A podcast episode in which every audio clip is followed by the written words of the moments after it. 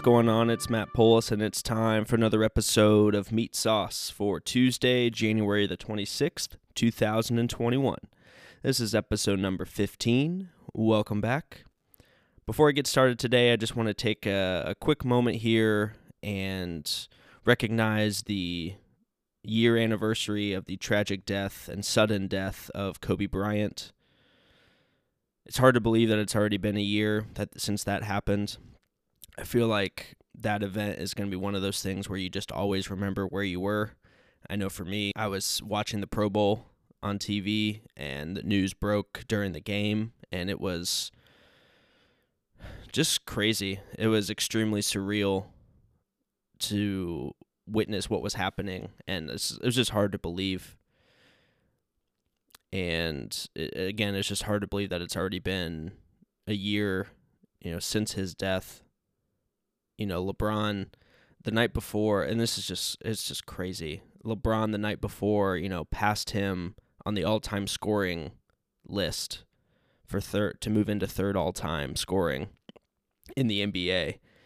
And, you know, Kobe that night, I believe it was like the tweet has like a timestamp of like, I don't know, 10:30 p.m.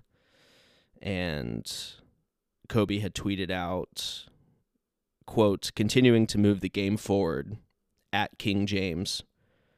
Much respect, my brother, end quote.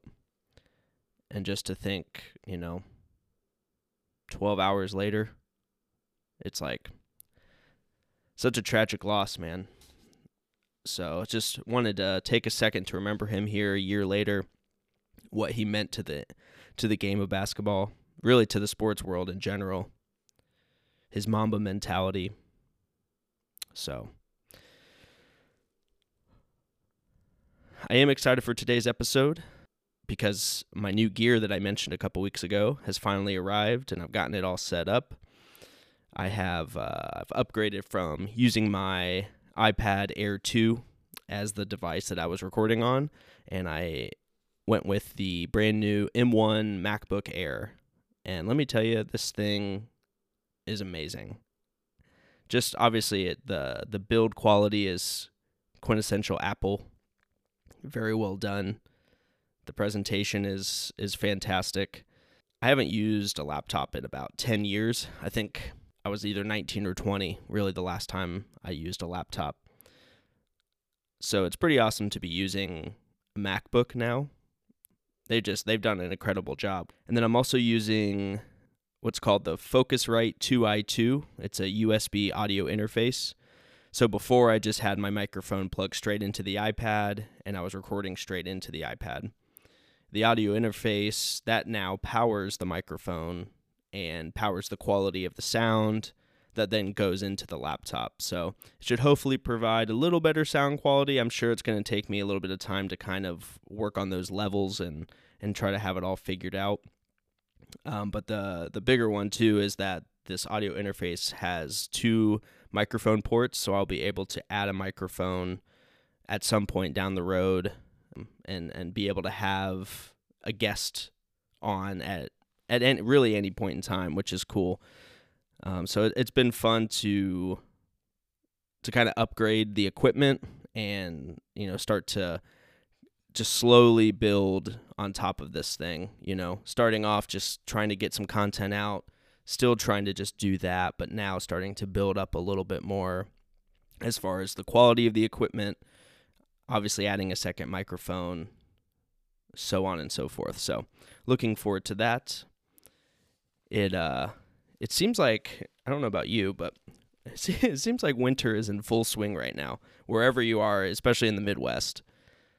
I think in Michigan at least, it feels like it's been 20 or 30 degrees for like the last year. it just feels like it's been cold and not like overly cold, but just cold enough to be annoying. But it's just constant. We haven't had any random warm days. It's just been cold this whole time. So uh, I will say I have been trying to get myself outside even through the cold. It's not has not been great, but once you get moving, it, you really warm up quickly but whether you know whether that's been going for a walk or or going downtown in the city that Jess and I live, we we're about we're about a mile, mile and a half from our little downtown area. So that's been pretty cool. And the city has actually begun allowing people to walk around the downtown area with uh, alcoholic drinks. One brewery downtown, and then there's restaurants down there also taking part. And you can get cocktails to go, you can get beers to go, and then they have like designated areas that you can walk between, which is basically the big strip of the downtown area is all open to walk. And they have a bunch of heaters lining the street. They have a pavilion where they have like an ice skating rink in the winter. They have a bunch of heaters and fire pits there. Uh, so that's been really, really, really cool. Um, it's called the Farmington Syndicate. I'm not really sure where syndicate comes from, um, but it's supposed to be. It's really supposed to be around for the next four years, just to start and to see how it does. Uh, you know, I think it originally came up really to help the small businesses survive the pandemic. But it sounds like obviously four years. I mean, that's going to go beyond the pandemic. And imagining that place in the summer, I think it would be very, very popular. You know, to be able to to be able to grab a drink. You don't have to sit down in the restaurant grab a drink, walk around, enjoy the outside. So I, I think that's going to be uh, pretty fun. You know, we've gone, we went a couple times last week Saturday night was extremely cold. So the the heaters and the fire and the fire pits and all that definitely uh, definitely helped out. But it's pretty. It's just a neat neat thing to do. I mean, you know, when you really break it down, we're just drinking in the freezing cold. But I don't know. It's something different, something to get us outside because obviously, you know, as most of us have been, we've all been cooped up for almost a year now, which is so freaking ridiculous. But um but yeah, Saturday was 21 degrees in the evening. So but we had our had our beer blankets on, so that was uh that was nice.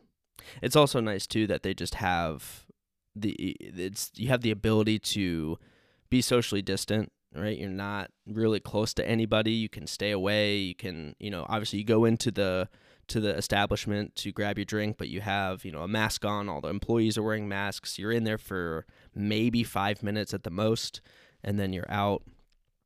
And uh, so it's just a they're doing a really good job with it so far, and it seems like it's been pretty popular. So kudos to them. I hope uh, I hope it really helps helps the businesses down there. Moving on to a sports recap from the weekend. I did go 0 for 2 for the playoffs this weekend. So I think that makes me what was I last week? I think I was 7 and 3. So now I'm 7 and 5. It's not great. I'm thinking a lot of people did though.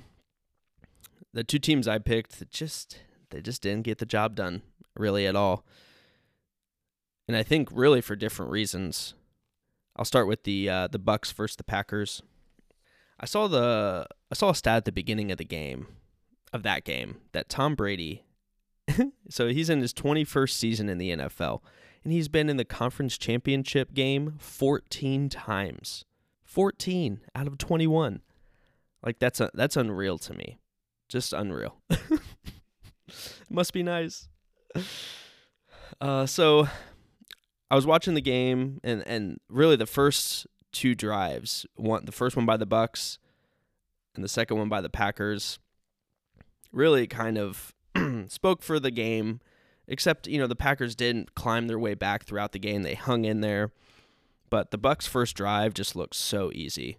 Big third down conversions. They had two or three of them on the same on that first drive to keep it going, and just moved right down the field. And the Packers just did not look the same. You know, the Bucks defense really deserves a lot of credit. they were swarming all over the ball. Like they were they were fast, they were aggressive. Actually very similar to the Chiefs defense, and I'll get there in a second, but but I will say, you know, the Packers kept battling the whole game. The last attempt though, in the in, into the end zone. So they were right down there ready to score. They had it was first down and they just could not get the job done. They couldn't get the ball in. You know, it looked like Rodgers had a couple chances to run it in and but he ended up just throwing it instead. Especially the I think it was the third down play. He had quite a bit of open space that he might have had to take a hit, but it could have gotten him into the end zone. So I was kind of surprised to see him not not uh take the risk and run and kind of tried to force the ball in instead. Um, and then they decided to go for a field goal on fourth down, you know, instead of trying to punch it in for a touchdown. You know, you're down eight. So, I mean, obviously, that's the two point conversion is not a guarantee, and even the touchdown is not a guarantee, but you have Aaron Rodgers. You know, you've had three chances to get in there, call something different, call a different play.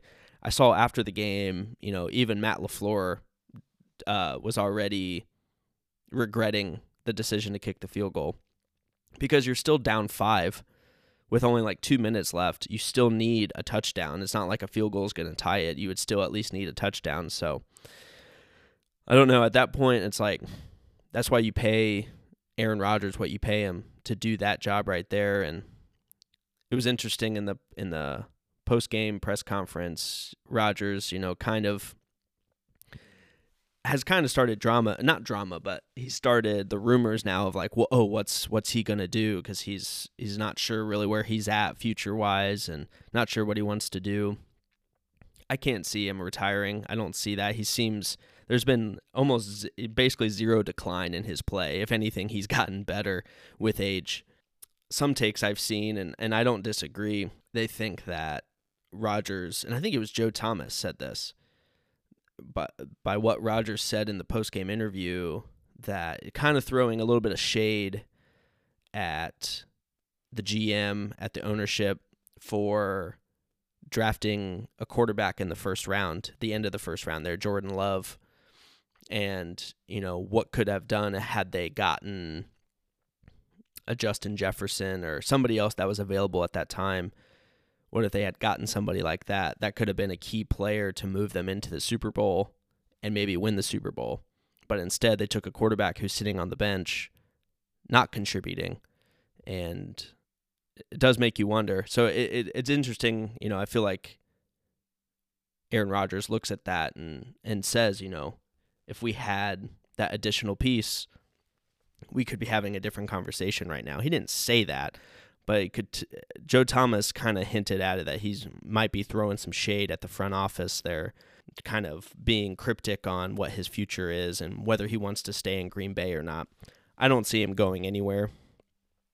But yeah, I mean, I don't know if Jordan Love ends up being un- unbelievable after Aaron Rodgers retires, then I mean, I guess it's whatever, but now because they lost you know the criticism's going to come and the questions are going to come you know had they again had they drafted a top tier talent at a at a position where the player would have been on the field in that moment in that game is the outcome different? You know something to think about but congrats to the bucks. I mean it's pretty un- unbelievable that you know aside from tom brady and and i have to i'm trying to be objective and like look past Tom Brady and think about and and really look past Gronk and look at all the other players that are going to get to experience this. And I'm not thrilled that Antonio Brown is going to go to a Super Bowl, but there's other players on that team that you know deserve to go, and not that Tom doesn't deserve to go, but damn man, the guy's been there how many times. So, but it's pretty unbelievable. He can just move to another team and take that team to the Super Bowl. Now, he has a lot of talent on that team he has way more way more weapons than he had in in New England. So kudos to them. It's pretty unbelievable that they're playing at home for the Super Bowl. It's never happened before. So it's really cool. Uh, moving on to the Bills versus the Chiefs.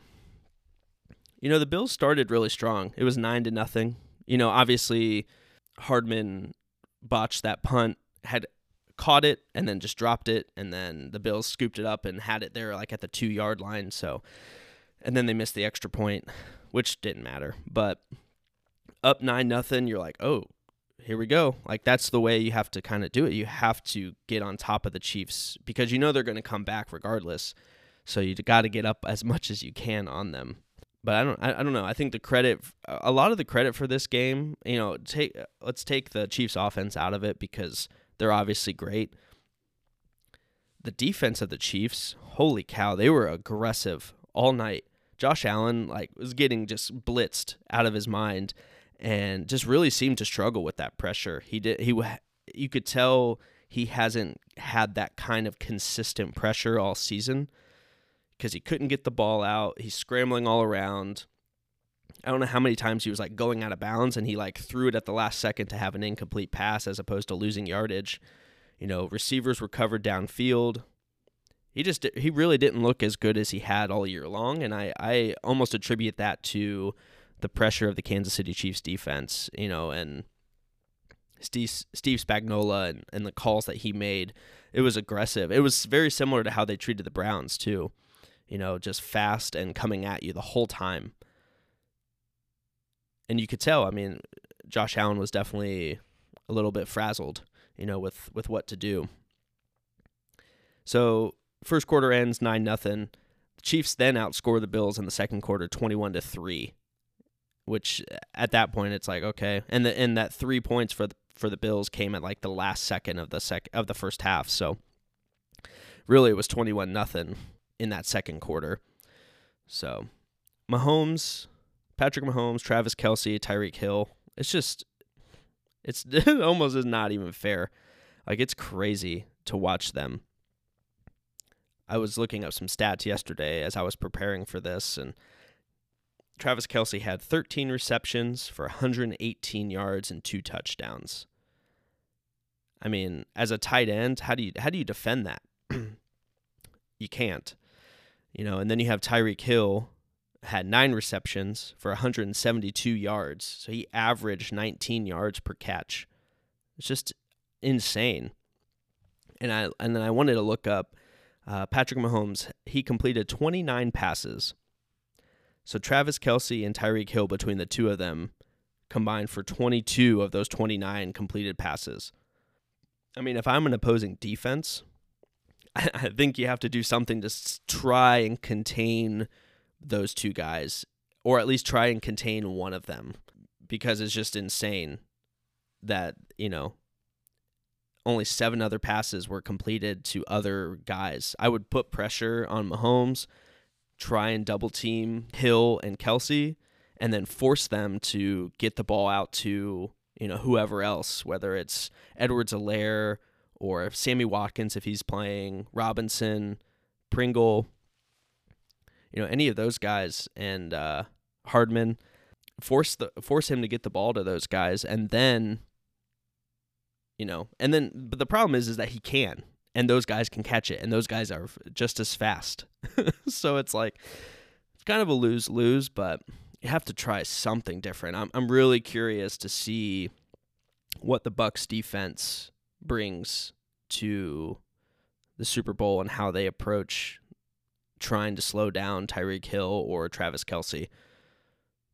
But I, I think, I mean, I think that's that's the answer. I mean, I watched them against the Browns and I watched them against the the Bills, and it's those two guys. Their offense isn't much more than Patrick Mahomes, Travis Kelce, and Tyreek Hill. Chiefs fans can argue with me all they want about that, but it's obvious. I mean, it's extremely obvious. Also, Travis Kelce just always seems to be there and be wide open. Like every time he throws down the middle of the field, the camera's not hasn't even caught up to the ball yet, and you know it's going to Kelce. Just every time. The deep ball's going to Tyreek Hill, and then the pass 20 yards down the field in the middle of the field is going to Travis Kelce, or 10 yards, or even five yards. It's always going to Kelce in the middle of the field.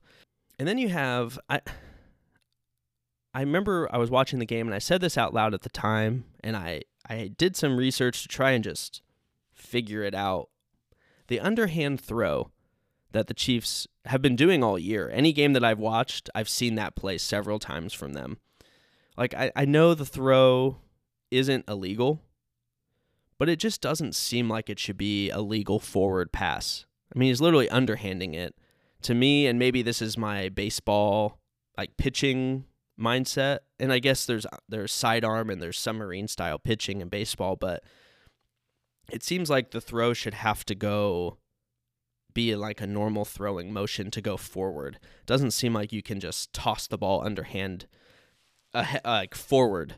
You know, we always talk about laterals need to go backwards. That seems like a lateral to me, and it seems like it's going forward. So, I don't know. It, it's it's interesting, and and it's I guess I'm bringing it up because I feel like I haven't seen that from any team as far back as I can remember, you know, and, and if somebody's listening to this and you know for sure that you've seen it somewhere else, please tell me because this is the first time I've seen it so used so much and it's the same play every time.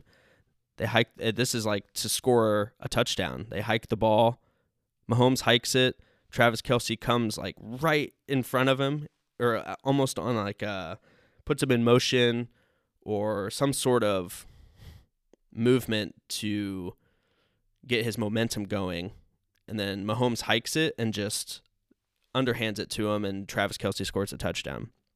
So I don't know. I'm not a obviously legal play. Obviously, all of it is allowed and it's working for them. So, of course, they're going to keep doing it.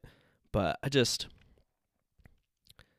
I just don't know about it. It just seems weird to me. And no one qu- seems to question it. Everyone's like, oh, yeah, what an amazing play. I was like, well, if it's so amazing, why haven't we seen other people do it? And don't just tell me it's because Patrick Mahomes is Patrick Mahomes. I think Andy Reid is Andy Reid. I think that's the bigger part of this story here. You know, I was listening to another podcast about this, and I, I definitely have had the felt the same way and had the same thoughts. Like, you know, Patrick Mahomes is obviously unbelievable. His talent is through the roof. He does what really no other person in the league right now can do.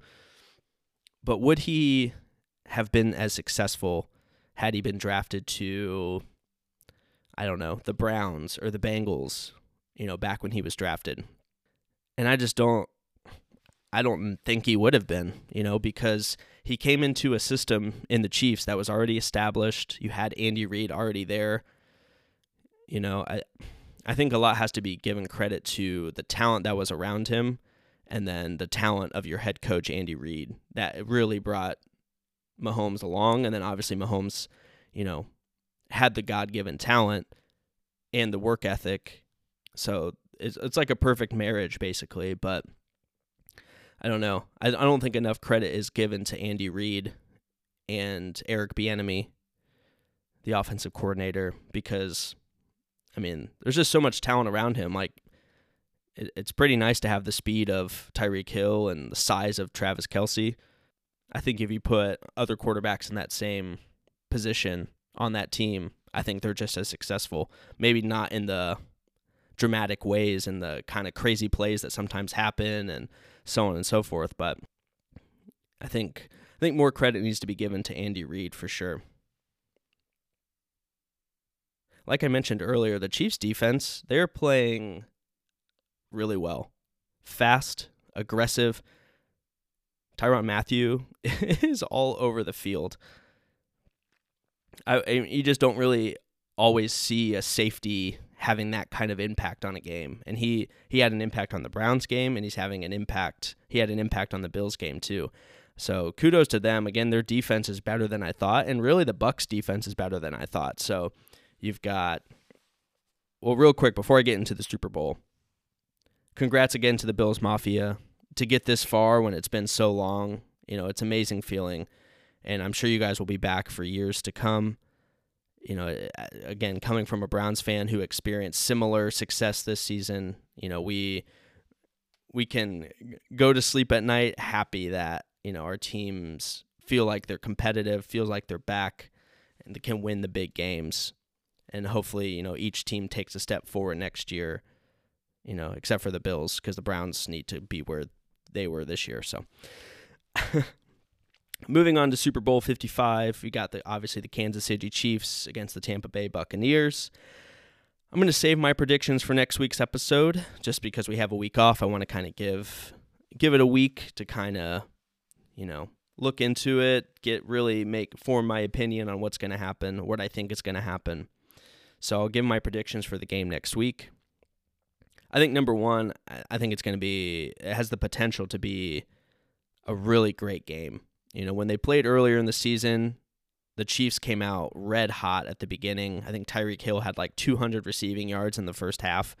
You know, but then the Bucks came back and it was really a closer game than it should have been. So I imagine this one as both teams are kind of at their climax of the season, I think it it should make for a great game. Again, you've got obviously two powerhouse offenses able to score points, but then you have two defenses that are playing really strong, really fast, and really aggressive right now. They're kind of on that same level to me. So I think it's going to be it's going to be very interesting.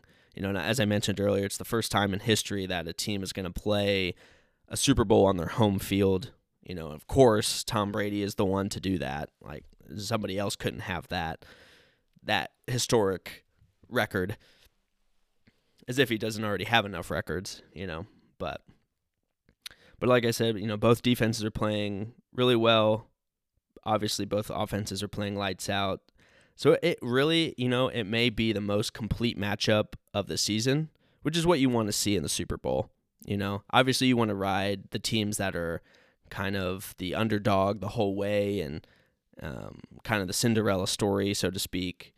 But when you look at on paper with these two teams and even what you've seen the last two weeks out of these teams, they seem to be the most complete on the most complete team in the AFC, most complete team in the NFC, and they're going to meet. And that's that's all you really want in the Super Bowl. So